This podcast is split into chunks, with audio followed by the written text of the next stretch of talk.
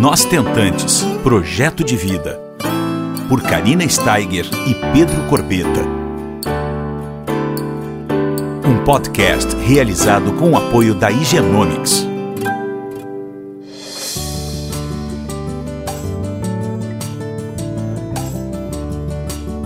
Olá pessoal, tudo bom? Como é que vocês estão essa semana?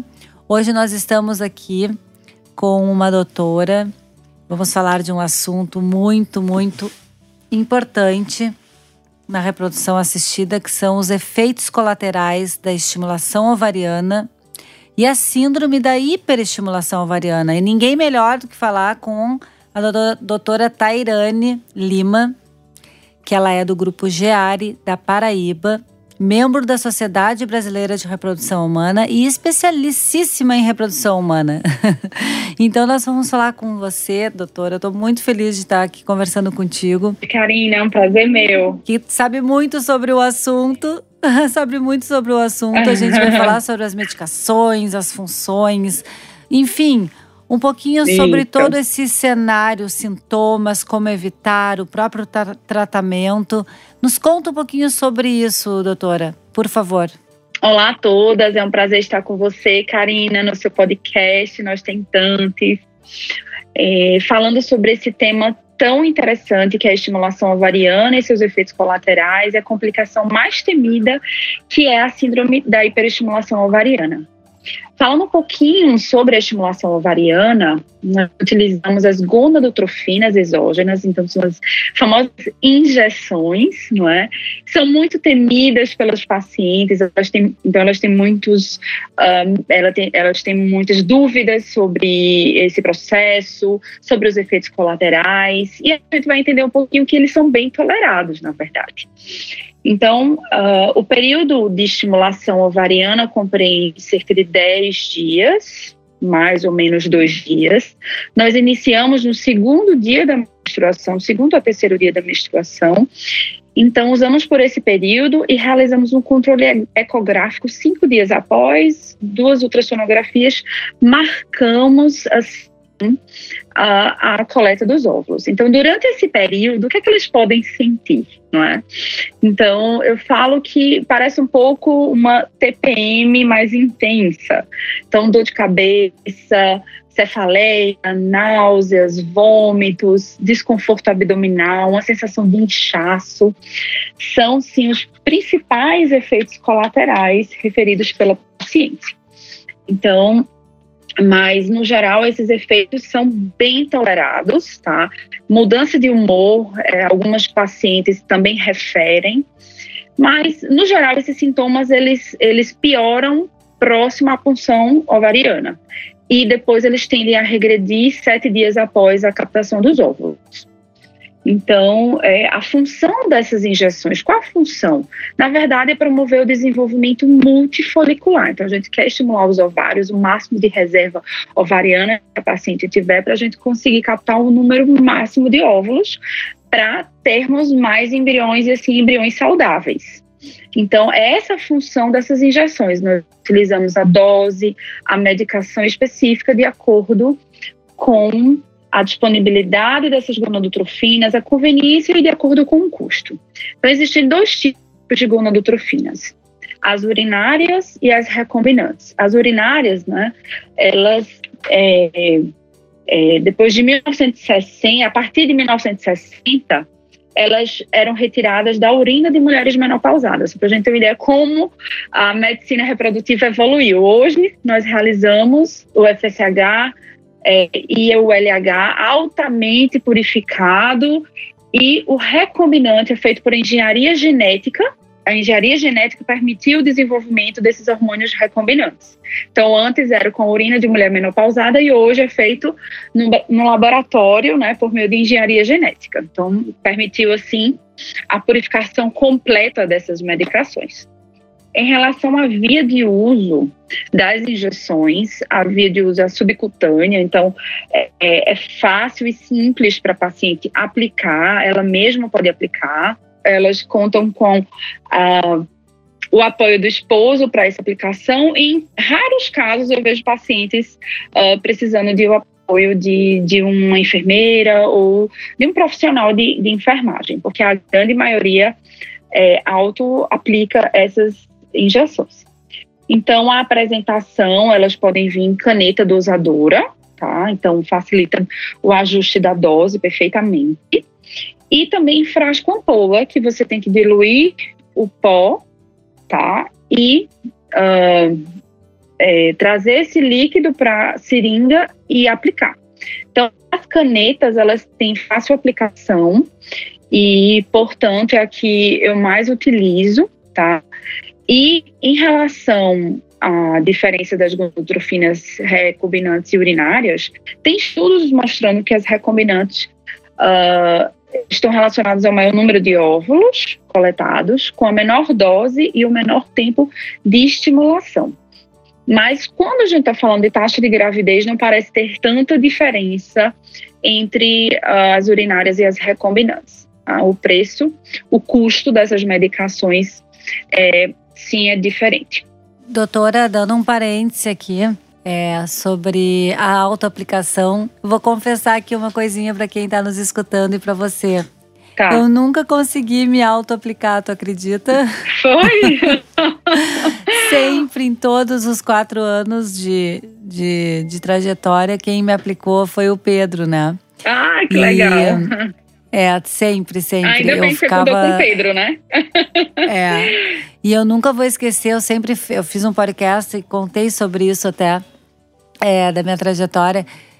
Gente, era muito louco, assim, porque ele dava e às vezes desperdiçava uma gotinha e eu ficava maluca, doutora. Imagina. Eu dizia, Pedro, tu não tá entendendo, deu, não, não vai dar, não vai dar. E aquilo era uma neura na minha cabeça, eu chegava a ligar pro médico pra saber... Né? Por Sim, isso a importância de um médico ser realmente uh, muito aberto assim, e, e conseguir esse momento de troca. Porque eu ficava, hoje eu tô rindo, mas eu ficava muito estressada, muito estressada doutora. Né? Muito estressada, achando que aquela gota ia me fazer falta, tu entende? Sim, e, sim. E não relaxava, e aquilo ali virou um problema pra mim. Porque tinha horário, né, doutora? Pra, é, tem sim, horário certinho. Sim. Orienta, orientamos Pedro... isso, a aplicação à noite, não é? Isso. Então, geralmente às oito horas da noite o paciente está em casa e a gente faz o controle ecográfico amanhã, então orientamos esse é, horário. Mas o meu marido, o meu marido às vezes ele é ator, então às vezes ele estava em turnê, às vezes ele estava no, no Latinos, que ele, ele tem uma banda latina também, ele estava às vezes fazendo show, uhum. E aí aquilo tava me, deixa, me deixava angustiada e aí eu tinha que passar um pouquinho para mais tarde, sabe? Então era um problema pra mim, assim, eu tô dividindo com vocês aqui, mas Nossa. Era muito peculiar da minha história, assim, Sim. Porque o Pedro nunca chegou muito cedo, assim, então, então Cada assim, fica a dica, história, não é, Karina? É, fica a dica pra se auto, é, muito melhor se eu tivesse conseguido me auto-aplicar, né, doutora? Só que eu não é, consegui. Tem algumas pacientes assim, ah, não, eu tenho medo, é, eu é. não sei o que pode acontecer, eu sangrar, eu dou muito, enfim. Então, é, eu vou assim, desde aquela paciente que, me lembro bem, que ela não conseguia aspirar bem o frasco ampola, né? Então, por isso hoje eu prefiro utilizar as canetas. Então, nos primeiros dias ela... ela aspirava e às vezes não conseguia aspirar tudo e ficava meia hora para conseguir finalmente aspirar aquele líquido. E aí eu lembro que na primeira ultrassom ela respondeu muito pouco, né? Então não tinha folículo grande para começar o antagonista. E eu, meu Deus do céu, eu acho que não vai dar certo. Ela... E fiz um vídeo explicando como era e ela conseguiu. Hoje ela já tem seus filhos, né? São gêmeos. Uh, tem seis meses, mas assim, a gente ficou, a gente fica um pouquinho aperreada, né? Diz o nordestino. Uhum. E uh, desde aquela paciente que é super independente. Não, doutora, eu mesmo me aplico, meu marido jamais vai aplicar. E, e é isso, é super tranquilo. É feito na região do abdômen, né? Só falando sobre, um pouco sobre o local, próximo à região umbilical, então você faz uma prega cutânea com indicador e polegar e aplica quarenta e cinco graus ou até noventa graus. E assim, eu sempre explico para paciente é, é, conferir, né, o, o que a gente viu na dose, conferir se voltou para o zero, né? A caneta, isso, se você usou toda a dose, né? né? Então, se não usou, vai ter que reaplicar. Então, sempre ficar é, atento a isso. É, isso é bem importante. Mas assim, na, eu, eu vejo, eu lido diariamente com essas pacientes, então assim, a maioria tolera super bem. Às vezes tem umas que, que ficam até preocupadas de não estarem sentindo absolutamente nada nos primeiros dias. Doutora, será que eu estou respondendo? Será que eu estou respondendo a medicação? E aí eu não, fique calma, geralmente é só a próxima punção que você vai sentir mais desconforto, uma sensação de inchaço, às vezes sensibilidade mamária. Então é, é, é bem tranquilo, né?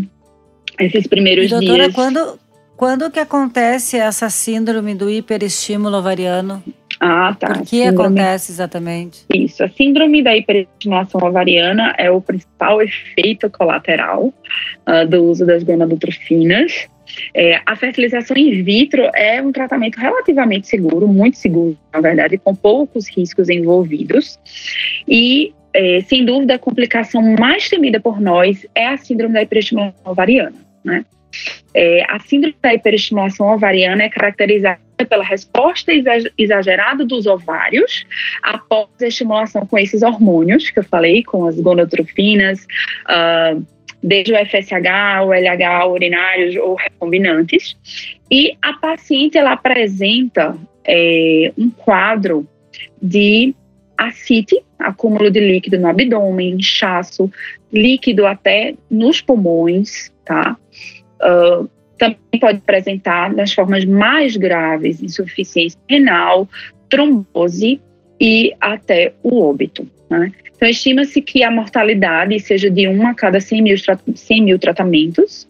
Então, pode até ser bastante raro, mas se a gente considerar que no mundo todo a gente faz cerca de um milhão e quinhentos mil tratamentos, cinquenta mulheres morrem anualmente por, por essas complicações da síndrome da hiperestimulação ovariana. Então, é muito importante a gente identificar as pacientes que têm riscos de desenvolver essa síndrome. Certo, Karina? E quem são essas pacientes, né? São mulheres jovens, com menos de trinta anos, geralmente, com um I M C uh, menor que vinte, que tem uma contagem de folículos antrais acima de quinze a vinte, com hormônio antimileriano acima de três vírgula cinco. Uh, pacientes que já tiveram hiperestimulação ovariana e é, uma das principais envolvidas é a síndrome dos ovários policísticos, né?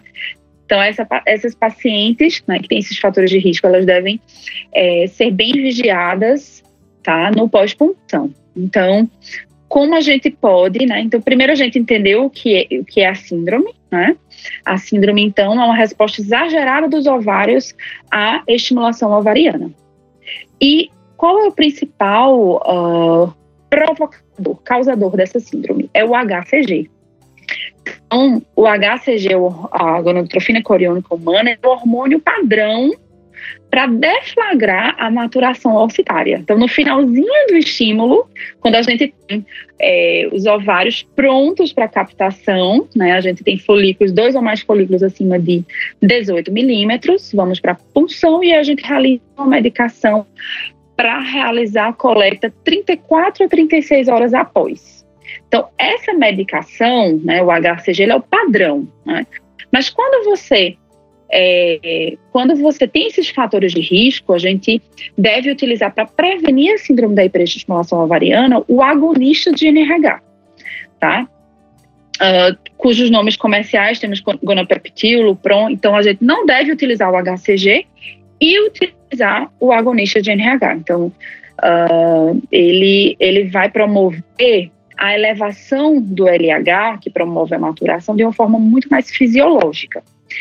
Então, só para explicar um pouquinho para vocês sobre o H C G, né? O H C G, ele promove a liberação de um mediador vascular chamado V E G F um.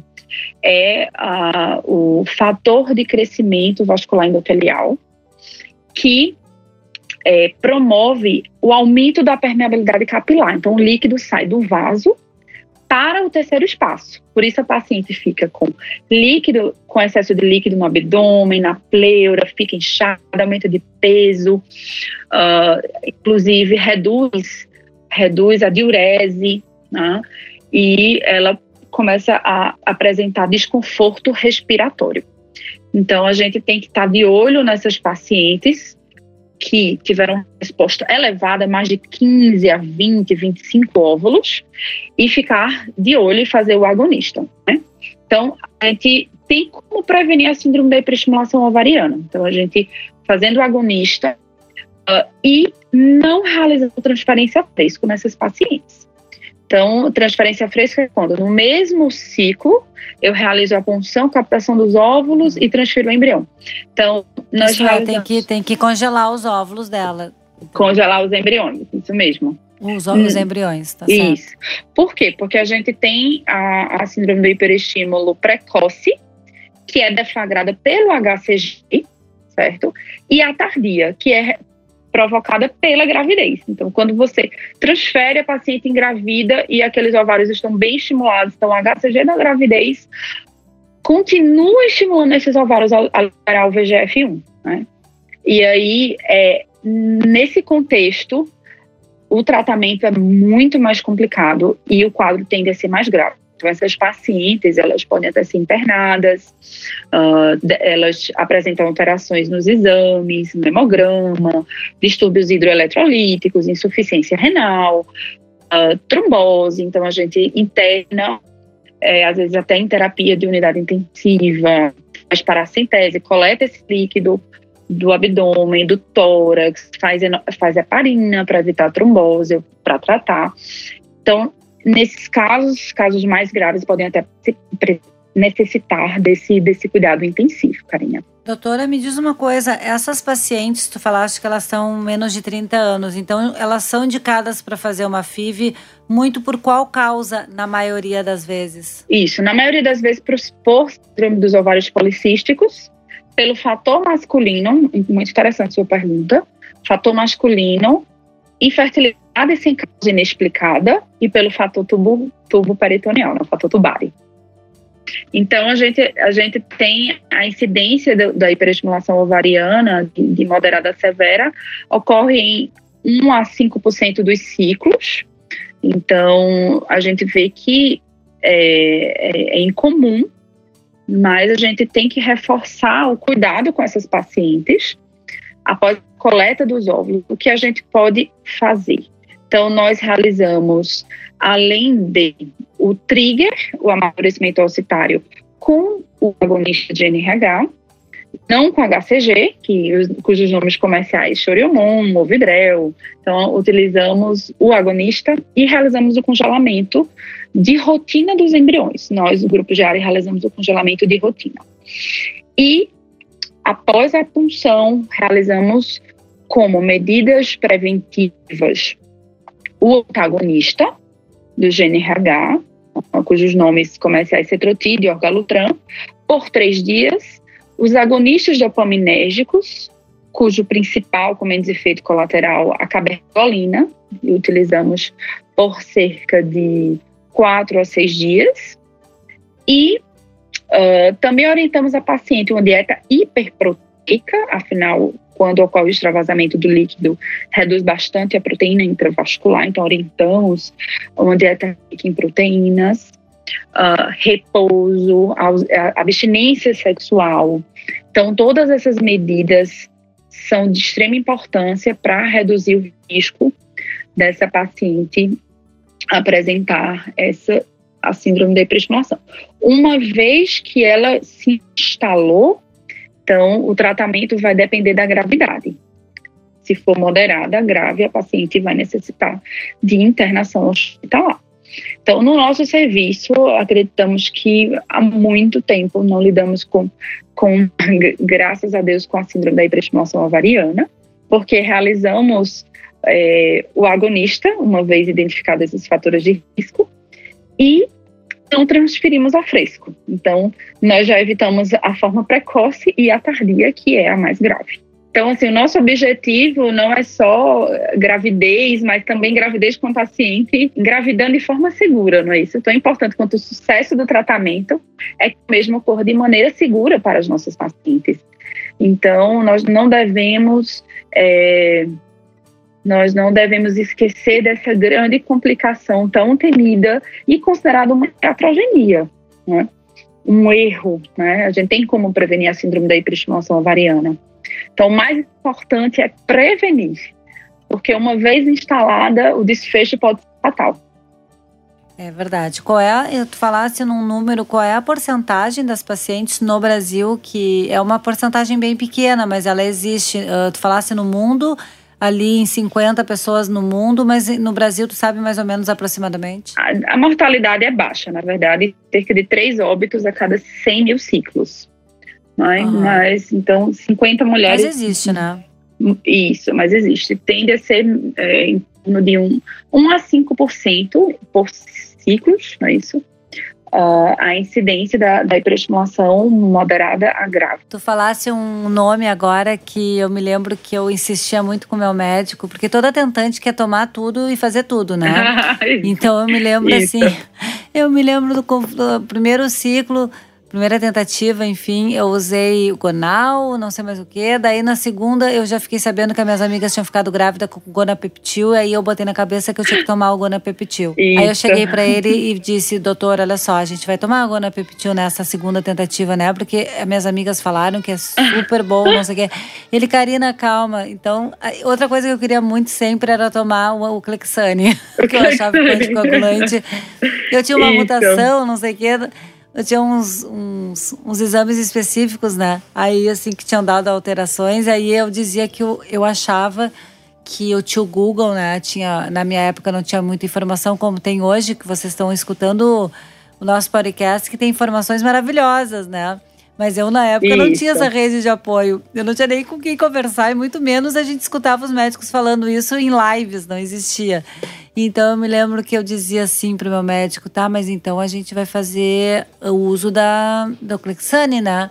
Porque daí eu já, é, enfim, achando que eu entendia tudo. E ele, não, amada, olha só, a gente vai usar o Clexane se tiver que usar, mas não é agora. Então tu pode... De... E a gente quer tudo, né, doutora? É uma loucura isso, essa vida de tentante. Essa troca de informações, não é, entre as outras tentantes. Então, nossa, meu médico usou isso, porque o senhor não usou isso, porque é, não usou essa medicação. Então, assim, o tratamento é muito individualizado, não é? Exato. Então, a dose, a medicação escolhida, pelo tempo é, escolhido, deve ser super é, personalizado, individualizado. Então, é, em, em relação à prevenção da síndrome da hiperestimulação ovariana, né, o, a paciente ela deve ter acesso fácil e rápido ao seu médico, sempre que ela precisar, porque... É, É, só lembrando, as maiores iatrogenias são decorrentes de atendimentos emergenciais em pronto-socorros por médicos que não atuam na reprodução humana. Então, a gente já ouviu várias histórias de pacientes com hiperestimulação ovariana que vão para a urgência e que uh, têm seus ovários, é, é, no caso, têm seus ovários retirados, porque faz ultrassom, os ovários estão enormes e... Médicos que não conhecem essa complicação é, podem é, tomar medidas que um, não, não deveriam, são muito extremas, não deveriam ter sido tomadas, né? Então, a paciente deve ter contato rápido com o seu médico. Para vocês verem que a confiança no médico é a coisa mais importante que tem, né? Porque tu imagina se a gente vai para um pronto-socorro, pra, enfim, para uma emergência e, e os ovários estão comprometidos... E acontece isso que tu falasse, fazer uma retirada, isso sem necessidade nenhuma. Já ouviu cada história antigamente, né, Karina? Isso, isso aconteceu. Nos dias Nossa. de hoje, por todas as estratégias que temos de usar o agonista de G N R H, de realizar o freeze-all, o congelamento dos embriões, temos como reduzir a incidência da hiperestimulação ovariana.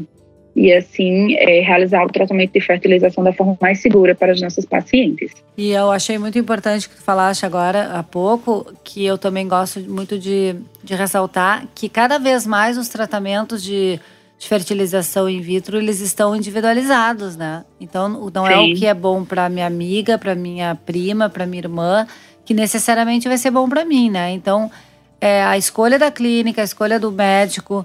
A escolha do protocolo adequado e se tiver que trocar o protocolo, né, de um ciclo para o outro, isso só, enfim, o médico e a paciente, enfim, para decidirem juntos qual vai ser o próximo passo.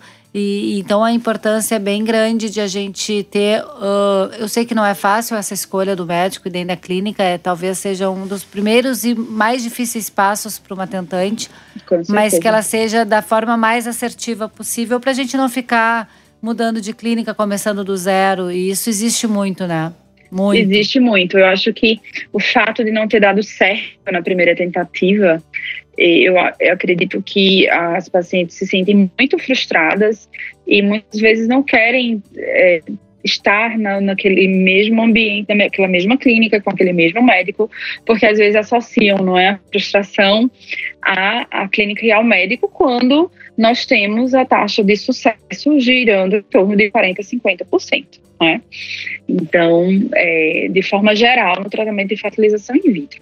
Então, eu acho que está bem esclarecida é, sobre a taxa de sucesso, sobre todo o passo a passo, sobre sua jornada, é, pode sim reduzir essas, essas questões psicológicas, a frustração, a tristeza, e, e assim poder encarar de uma forma melhor a segunda tentativa, não é, Karina? Você passou por quatro, não foi? Três, três. Duas com óvulos próprios e uma com óvulo doado. E, mas eu te confesso que a minha primeira tentativa com meus óvulos próprios, ela foi mais tranquila do que a segunda tentativa negativa, né? Sem sucesso com meus óvulos próprios. A primeira eu ainda tive aquela coisa do... Da, aquela sensação, doutora, de... Ah, eu entrei na estatística. Não é sempre que dá certo de primeira, então a gente vai continuar essa caminhada... E depois que a segunda deu errado, deu errado não, é, enfim, né, não é que tenha dado errado, mas que não, que não veio positivo na segunda, aí o meu tombo foi mais, mais alto, assim, eu fiquei mais nervosa, eu fiquei mais ansiosa, porque eu já tinha quarenta e dois anos, quase quarenta e três, então eu comecei a perceber que o tempo estava passando. E que aí começou a vir umas neuras na minha cabeça, tipo, e se eu não conseguir ser mãe, será que vai ficar tudo bem? Mas aí eu conheci outras maneiras de gerar amor, que daí entrou a ovorecepção na minha vida e me acalmou, né? Mas assim, teve um momento, logo depois do beta negativo, da segunda tentativa, que não ficou muito bem, não. É, eu fiquei muito mal, muito pior do que da primeira tentativa. E, Karina, eu atendi uma paciente semana passada, eu me lembrei muito de você. É uma paciente que eu diagnostiquei como menopausa precoce. É, na verdade, ela está no período perimenopausa, né, aos, aos, quarenta, aos trinta e nove anos, né, que menopausa precoce antes dos quarenta anos, e E eu falei sobre o prognóstico do tratamento, que é muito, muito difícil uh, ela engravidar com os próprios óvulos, porque ela já tem um hormônio antipilerano de zero vírgula zero três, ou seja, ela não tem mais óvulos. E assim, ela foi, ela foi super direta em me dizer, doutora, veja só, eu quero engravidar, eu quero é, que minha barriga cresça, eu quero amamentar, eu quero parir, então eu quero ovo-recepção. Eu quero uhum. a forma mais rápida. E eu expliquei, olha, se você quiser tentar, mas eu acho que não, não vai nem resolver, você não vai ter nem folículo nesse... O folículo não vai crescer, você não tem mais uh, folículo, né, no hormônio pileriano muito baixo. E a gente já na ultrassom já não via mais folículo, então assim, a chance de resposta é próxima ao zero. Então assim, doutora, olha, eu quero partir logo para a recepção, se é a forma mais rápida Legal. de realizar o meu sonho. Eu quero partir para ele. Que joia. Então, que joia. Eu lembrei muito de você. A forma que ela recebeu ali, sabe? Não foi, ai, vou ter que ir para óvulos doados. Não, foi assim, ah, isso foi para realizar meu sonho, eu quero, direto para isso aí. Bora lá, bora lá. Mas que legal, é, tem todos os tipos de aceitações, né? Umas demoram é. mais, né, doutora? Outras demoram menos. Isso aí é muito, é, enfim, pessoal, né, do casal, muito... Todo o tempo tem que ser respeitado, os lutos têm que serem elaborados, né? Isso. Tudo tem seu tempo certinho. Cada tentante Mas que bom é mundo, que cada né? vez... É, que bom que cada vez mais a gente está falando abertamente sobre todos os assuntos e a ovorecepção, que é a protagonista de uma, uh, tão velada, né?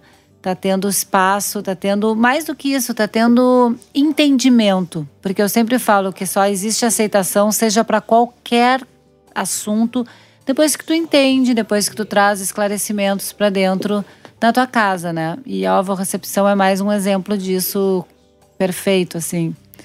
Então, eu acho que existem várias formas de gerar amor. E, e a gente traz essas informações, que nem agora a gente trouxe com você, para trazer uma leveza na caminhada, né? Para que essa Sim. caminhada de vocês que estão nos escutando seja um pouquinho mais uh, tranquila dentro do possível. Uh, e mais do que isso, para trazer esperança para vocês, não é?